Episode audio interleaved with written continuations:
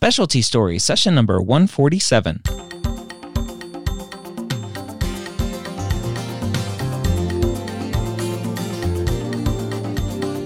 Whether you are a pre med or a medical student, you've answered the calling to become a physician.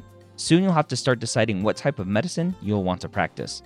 This podcast will tell you the stories of specialists from every field to give you the information to make sure you make the most informed decision possible when it comes to choosing your specialty. Uh, welcome to Specialty Stories. My name is Dr. Ryan Gray. Thank you so much for taking some time to join me today. I have the great privilege of talking to so many amazing physicians about their specialty, and today is no different. I have Dr. Melinda Rathkopf on talking about her specialty of allergy and immunology. We're going to talk all about what drew Dr. Rathkopf into allergy and immunology, what that specialty looks like, what she does, and so much more. We start the conversation by talking about what drew Dr. Rathkopf into allergy and immunology. So, I did my pediatric residency in the Air Force. And in the Air Force, they have a unique program called the Allergy Extender Program. Basically, the small bases where a lot of primary care military physicians are stationed are too small to support a full time allergist, mm-hmm. but yet have allergy patients that need to be taken care of. So, what the military does, both the Army and the Air Force, is train primary care providers, um, kind of do a little extra training in allergy immunology, and then take care of basic allergy and asthma patients.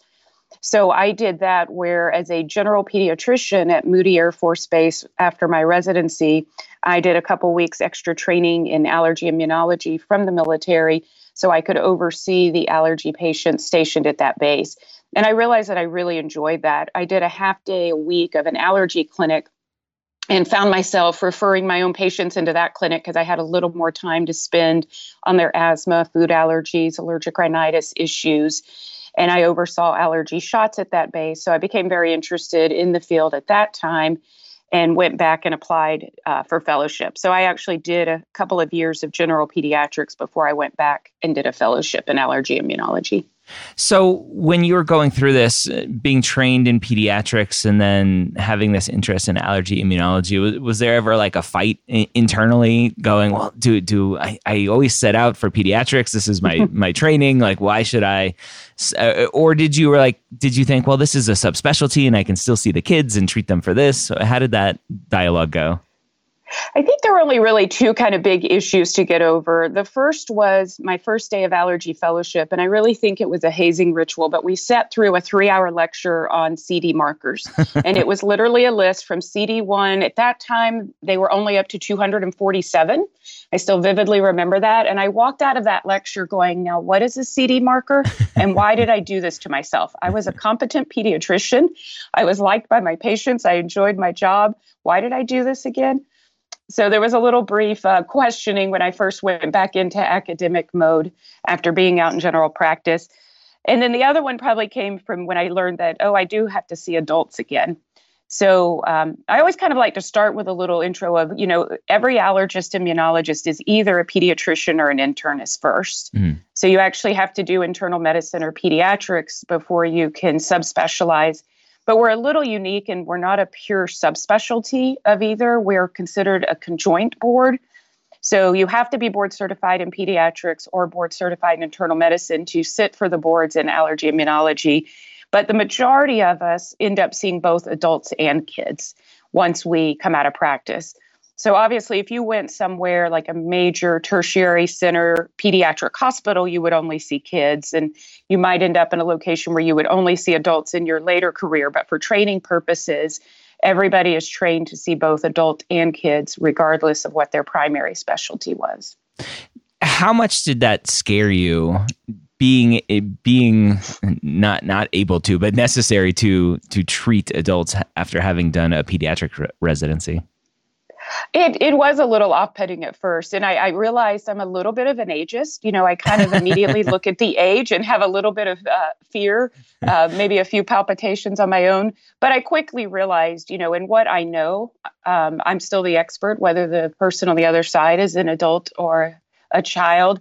And I got very comfortable at saying, you know, I'm not I'm not here to handle your hypertension. I'm not here to handle your chronic pain and other issues. And, and patients grew to respect that. So I think, you know, once they realize what you're here to take care of and that you're not their primary care provider, um, it became easier. You know, I still find myself doing some primary pediatrics with my patients. You know, if they if I think they have an ear infection, instead of requiring them to go see their pediatrician later that day, I'll take care of it and do some basic, you know, diaper rash questions, things like that. Whereas I mm-hmm. tend not, not to do that with my adult patients. No diaper rash in the adult patients. No diaper rash. I hope not. Then they really are in the wrong office. if that's the issue. I, I can see you just look at the age and go, oh, I can't use the stuffed animal on my stethoscope. Darn it. I do have one partner who's internal medicine trained. So I'll look at the chart and go, oh, they're over 80. And he goes, oh, they're under eight months. And we'll switch charts often. So we support each other here. That's good. Teamwork. Exactly. As as an allergist immunologist, what is the biggest myth or biggest myths or misconceptions about the field that you're kind of defeating either from patients or from medical students and residents? Probably the biggest is from a patient perspective is um, food allergies. You know, mm. everyone thinks they have a food allergy. And if you ask the general public, it can be up to 20, 25% self reported, when in actuality, it's probably 8 to 10% of kids and only 2 to 3% of adults who have true food allergies. Mm. So I spent a lot of time on definitions of what is a true food allergy versus an intolerance or sensitivity. Um, unconventional testing in food allergies, especially depending on you know what region of the uh, country mm-hmm. people are from and what some health beliefs are in that area so that's probably the the biggest thing i discuss with patients probably with um, students residents because i do i'm on faculty at uh, university of washington school of medicine and mm-hmm. we do medical students we have residents we have a family practice residency here at my facility yep. and then we have pediatric residents um, I think the biggest thing is it's not all runny noses. I think there's a perception that we just take, take care of rhinitis and do a lot of runny noses. And there are days I wish a runny nose would come in and it was that easy. So I think uh, there's there's a perception that it's not as rigorous um, or as challenging. Although I kind of joke, you know, we'd always say if you don't know what it is, send it to the allergist or the rheumatologist. so uh, I feel like a detective most days, and that's probably what I like most about what I do. Yeah, that was going to be my next question. Is is for those students out there or or residents out there who like that detective work? Uh, do you feel like the majority of patients that are coming to you are coming needing that detective work, or they're coming with some some basic symptoms? You're like, oh, I, I know exactly what this is, or they're coming pre-diagnosed. So we definitely have what you know your bread and butter allergic rhinitis. Uh, we we're about to be in our tree pollen season here in a couple of weeks, although it snowed again last night. But what you know, we definitely have tree pollen here. We have some of the highest birch pollen in the world recorded in Alaska. So we have rhinitis every year. We have your you know your food allergies and.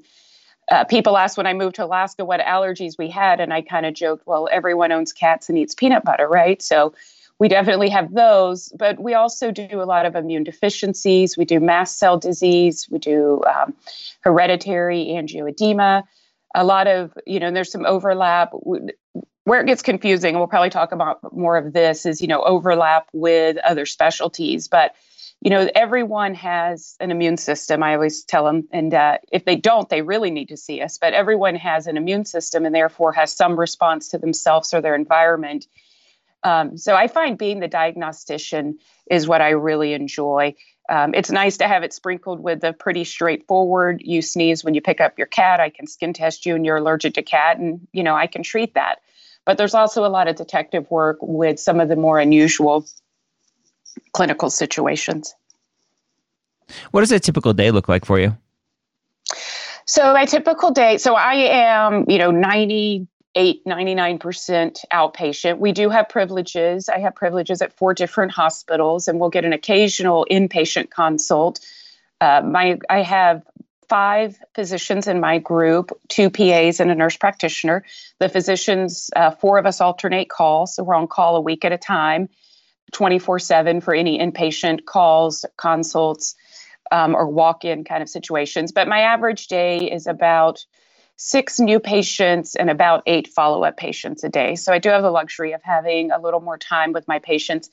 since a lot of our patients travel, including, you know, flying in, um, taking their ATV or their dog sled to get to the airport to then fly in. We try to do as much as we can when the patient's here. So a new patient appointment could take up to three hours because we'll go in and do an initial evaluation. We'll go ahead and do the testing, and then we circle back around and do the follow up and wrap up based on that testing.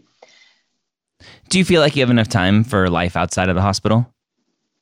I do. I really like what I do. You know, when I was looking at the possibility of doing a specialty, um, my oldest, I have a 20 year old and an 18 year old. So my oldest was born at the end of my second year of residency. So everyone was starting to look at fellowship options, you know, end of second year, beginning of third.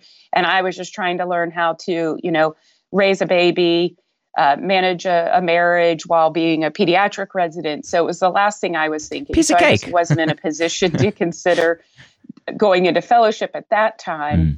and trying to uh, to balance all of that. And so it was nice to kind of take some time and, and do some general practice before turning around and, and, and looking into fellowship. But but and so I looked at I really enjoyed being in the NICU. So I really looked at the idea of being a neonatologist but with a young child and a desire to have uh, at least one more child, it just didn't at that time seem like that was the best option for my family or for my military obligation at that time. Yeah. What does the training path look like to become a, an allergy immunologist? Yeah, so every, as I mentioned before, just is either an internist or a pediatrician. So you could do internal medicine, pediatrics, or med peds when I came out of medical school, there were very few med peds uh, rotations at that time. So if you actually, if you know you're interested in allergy immunology, obviously you need to choose one of those three uh, core residencies first. So you couldn't do family practice and then do allergy immunology. You couldn't do OBGYN and then do allergy immunology. So you want to start out on that path of your basic specialty, your residency, and then um, after that, it's two years of subspecialty fellowship. Uh, some places have a third year. If you do research, you could do a third year, but it's at least two years, and you train seeing both adults and kids. And every program is a little different. I did my fellowship in the military, um, so every program is slightly different, but we do have through the American Board of Allergy Immunology, our core competencies and our areas of expertise that we train in. Most training programs involve some research and publications along with clinical care. Is a lot of the fellowship outpatient or inpatient? A lot of it is um, outpatient because the majority of the specialty, as in a lot of others, is is outpatient, is is clinical work. Yeah. Um, so most of it is. I mean, I definitely had inpatient consults. Um, I just went to the NICU three weeks ago as my last NICU consult here at my hospital for a primary immune deficient patient. Mm. So we do have some inpatient care, but the vast majority is clinic and outpatient care. How does that show up in a in a preemie or not a preemie, but a, a newborn? So we actually now, I believe, all 50 states, if not, it's at 48 or 49 of the 50 states, have uh, newborn screening now for primary immune deficiency. Okay. So they actually measure uh, what's called a TREC or a T cell receptor excision circle, and it's basically a T cell lymphocyte count that can be done on a blood spot. And so if those come back, we're on call for the state. The, the four of us cover the whole state for any abnormal newborn screen for immune deficiency. So this was a, a newborn who had an abnormal newborn screen came come back. And when his primary care provider was notified, it turned out this child was already in the NICU for a congenital heart defect, wow. and he turned out to have DiGeorge syndrome. Um, but we get we get a couple of those a year based on our population of our state. We would expect to have a SCID patient or severe combined immune deficiency patient once every year or two. Um, so we get a few other, like the, the newborn screen will often pick up DiGeorge, it'll pick up a CD4, lymphopenia, and some other T cell defects. Nice. So we get called for those and have to, we kind of have a whole algorithm of how to respond to those abnormal newborn screens until confirmation can come back. They're considered a medical emergency. Yeah. For someone who likes to really subspecialize and, and get down into a specific niche, are there opportunities after you're done with your allergy immunology fellowship to either even further subspecialize? There aren't formal ones anymore that I'm aware of. When I went through fellowship about 18 years ago is when I finished. When I finished, there was still a an optional third year called clinical and laboratory immunology. So it was a little bit more um, if you wanted to to specialize in immunology within allergy immunology. I don't believe they offer that anymore.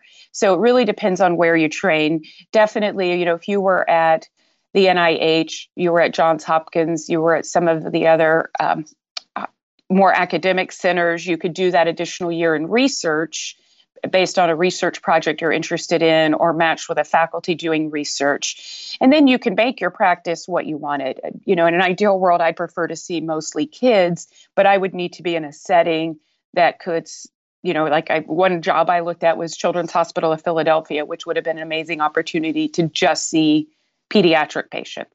Yeah. We had one provider here in our group when I first started, and he only saw adults. So, as long as you're matched up with someone that balances that, but the community needs are obviously for adult and pediatric.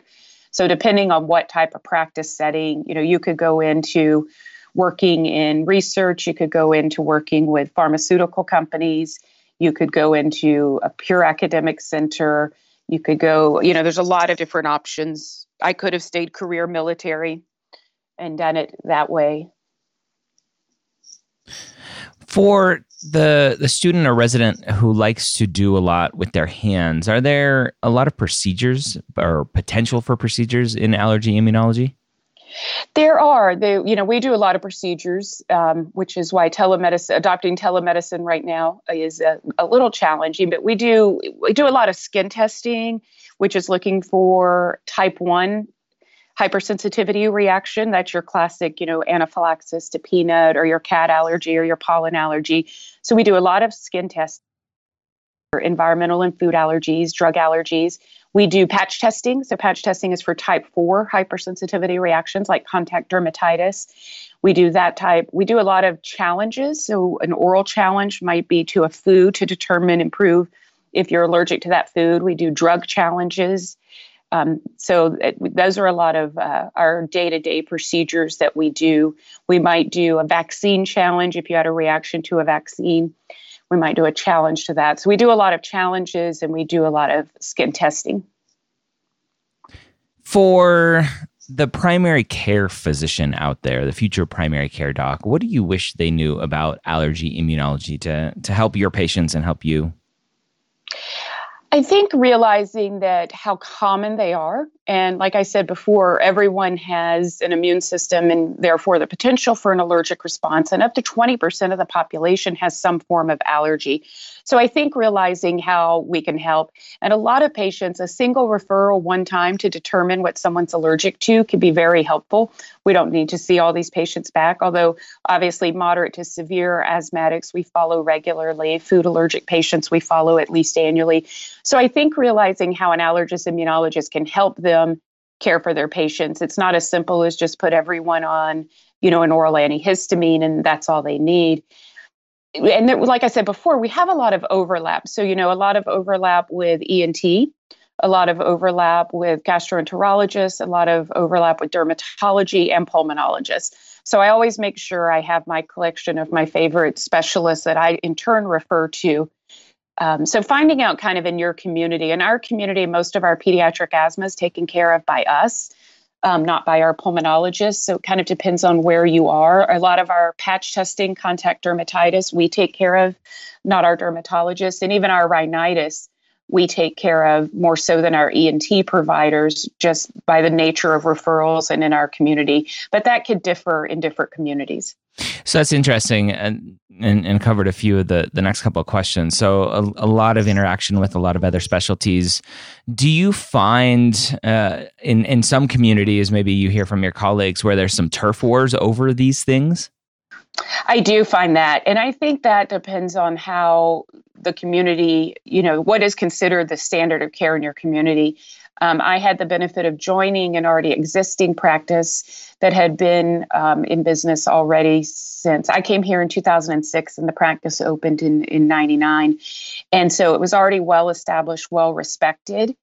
And at that time, like I said, with the pediatric asthmatics, we only had one pediatric pulmonologist. So it was easier to get in to see us And since in children, most asthma is allergic, it made sense. And he did a lot of the more cystic fibrosis inpatient stuff um, and non allergic asthma type referrals.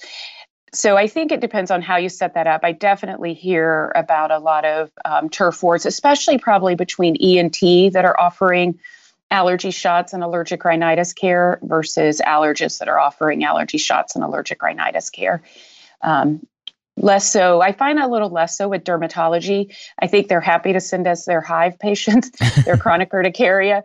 And uh, you know a lot of derm is filled up doing um, cancer and cosmetics keeps them very busy. So our dermatologists send us a lot of referrals. So i think it's about building those relationships and building that trust you know, and having so I send and I'm quick to refer to my ENT colleagues if I need a scope or they're not allergic and I want them to say what else they might be going on, or mm-hmm. quick to refer to my pulmonologist if it's not responding the way I think it should. And I'm doing kind of my secondary survey of what else could be going on. I'll often get their input. So I think seeing that mutual respect really goes a long way. For the variety junkie, are there any opportunities outside of clinical medicine for an allergy immunologist? Definitely, there are. I have friends that have gone into pharma that are working in either research um, with pharmaceutical companies. There's um, just recently been FDA approved an oral immunotherapy product. So, uh, one of my colleagues who practiced in Seattle's now joined that company and is doing pharmaceutical work. There's research. I've seen people from clinical practice, outpatient, private practice going back into academic medicine, um, having people that, you know, stay in the military and choose to practice in that way, which brings different challenges. So there, there is variety, and you can build your practice. You know, I've definitely seen allergists that only want to do rhinitis, and, and that's how they build up their base. That's what they're interested in. I've seen those that uh, want to specialize more in immunology and they want to be the referral in their area for that. So often you could go into a community where there might be other allergist immunologists and you can say, "Hey, I really like immunology. If you want me to take these more difficult patients that, you know, have less procedures involved but take more time, I'm willing and interested to do that and I'll send you my rhinitis patients, things like that." So kind of you can tailor it somewhat but again it'll depend on the size of your community and the demand in the community of how profitable that might be and how sustainable that might be. What do you know now that that you wish you knew before going into allergy immunology? What do i know now?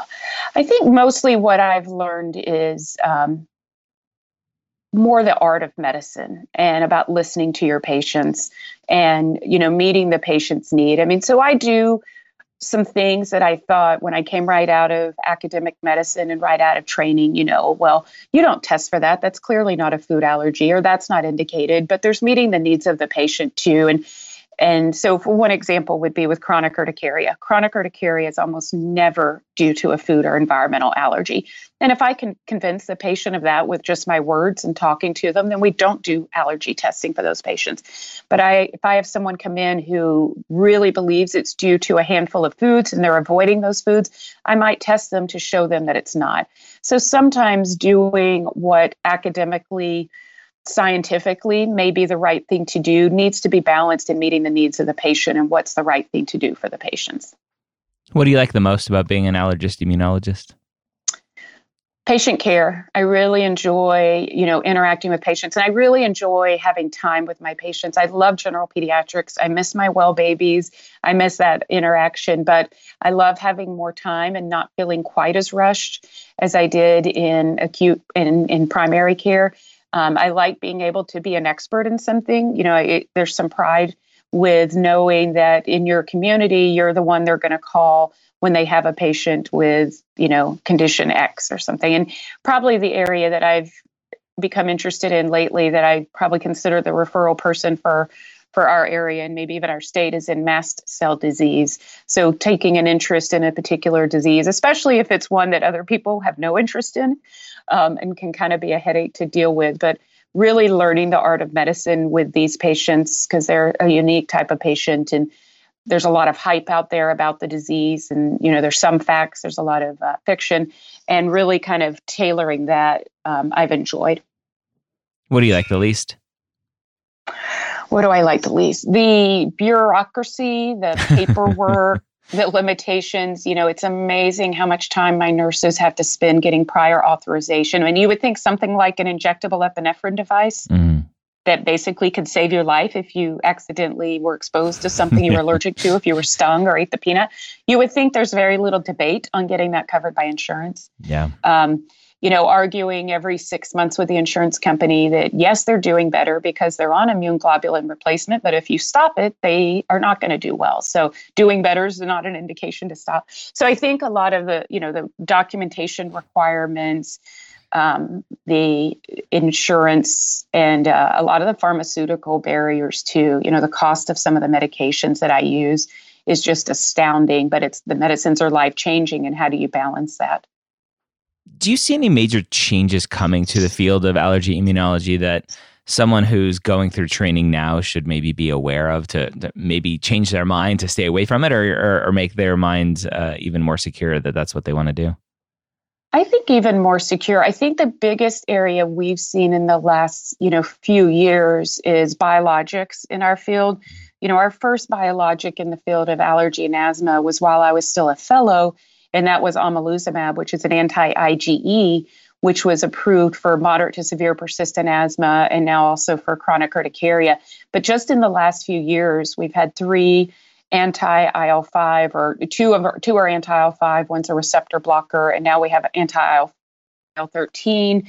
So the immunology aspect, which I really love, is really important. And, and I think the whole field within diseases of really endotyping and getting down to personalized medicine. You know, we used to treat, we still treat every mild, mild to moderate asthmatic kind of the same, but we used to treat every moderate to severe asthmatic the same. Now we don't. Now we really look at phenotyping them and coming up with really specialized care. And I think that's very unique. And those are limited to um, allergists and pulmonologists, a lot of those medications are. So I think that makes us um, a little more secure that immunology is needed. You know, kind of joke again, going back to the overlap with other specialties, that allergy doesn't have an organ. You know, it's it's you know, send them to the cardiologist if it's a heart defect, or send them to the pulmonologist if it's a lung defect. But allergists, immunologists don't have a single organ. The entire body has an immune system. So the potential in our field and with immunology, as we get more scientific rigor in it, is just astounding, and the potentials there. Do you think someone who wants to be an allergist, immunologist, someone who's like, that's just my my jam, that's what I like, maybe they have personal experience with allergies, um, do you think there is a benefit going one route or another, whether they go pediatrics or internal medicine? I don't. I mean, I, I, think it would depend on your interest. So, if your interest was immunology, primary immune deficiency, you know, obviously pediatrics, you're going to see more. Adults, you'll see more secondary immune deficiency. Although we get a lot of common variable disease, that doesn't present till adulthood. But if you were really interested in immunology or food allergy, probably younger age um, if that was your field. But I would say go in the field that you're passionate about because you're going to enjoy what you do more and you're going to do better at it if you find what you're passionate about. You know, the same advice that I give to pre-medical students on what to major in to get into medical school is, yep. is major in what you're passionate about, what you enjoy, because you'll do better in it. But but biochemistry, that's what I have to do, right? if you're me. passionate about it, go for it. I'd like to think some people are. If you had to do it all over again, would you still be an allergist immunologist? So um, I would do it again. I really enjoy my job. I think the one thing I did that was invaluable, and I would um, recommend to most um, going into the subspecialty is those two years I did as a general pediatrician, I think were invaluable. I think they not only cemented my decision to go into a subspecialty, but they also gave me a respect for the primary care provider that I think you need as a specialist. I think it can be really helpful.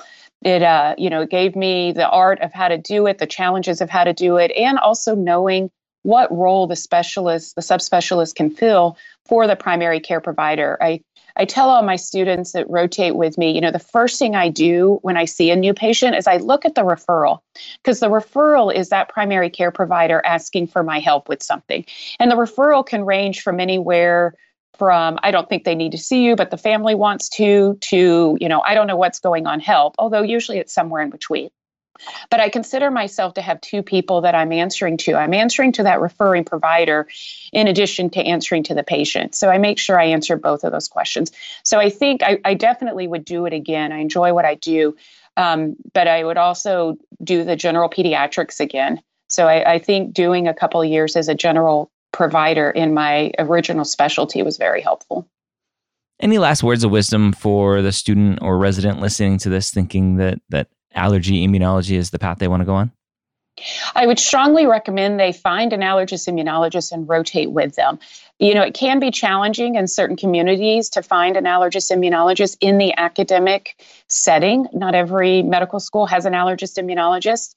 Um, even I was interviewed by an allergist actually for medical school, and then I don't think I saw one again the entire time I was in medical school. So I think, you know, explore and find someone. And if you think you want to go into academic allergy immunology, then find a rotation with an academic allergist immunologist. If you want to do outpatient, there's a lot of us that allow students and residents to rotate in our clinical outpatient office. You want to immerse yourself in that area to see if it's what you like. And it's never too late to change your mind. You can always start down one path. You know, it's the rest of your career. So don't be afraid to try it, see how it goes. And I think that's the military person in me that says that because, you know, never afraid to move, right? You can always move again and try something different. So, you know, really pursue, but but you want to expose yourself to that field and try to find different types of allergist immunologist careers and, and see what it's like. Talk to them. All right, there you have it. Again, Dr. Rathkopf, the director of the Allergy, Asthma, and Immunology Center of Alaska, talking about her specialty of allergy and immunology. Hopefully, you got a lot of great information out of the episode today. You got some exposure to allergy and immunology and maybe opened you up to a potential new specialty check out the American Academy of Allergy, Asthma, and Immunology at aaai.org. That's four A's. The American Academy of Allergy, Asthma, and Immunology, four A's, I.org. A A A aai.org. Go check them out. See if there's a, an annual meeting that you can get to, whether it's virtual in these times of COVID or it's in person once we were out of this pandemic. If you're interested potentially in allergy and immunology, again, AA aai.org. Go check them out. Hope you have a great week. We'll see you next time here on Specialty Stories, where we talk to a neurotologist, which was a new word that I heard when I first talked to our physician next week. Have a great week. We'll see you next time here on Specialty Stories.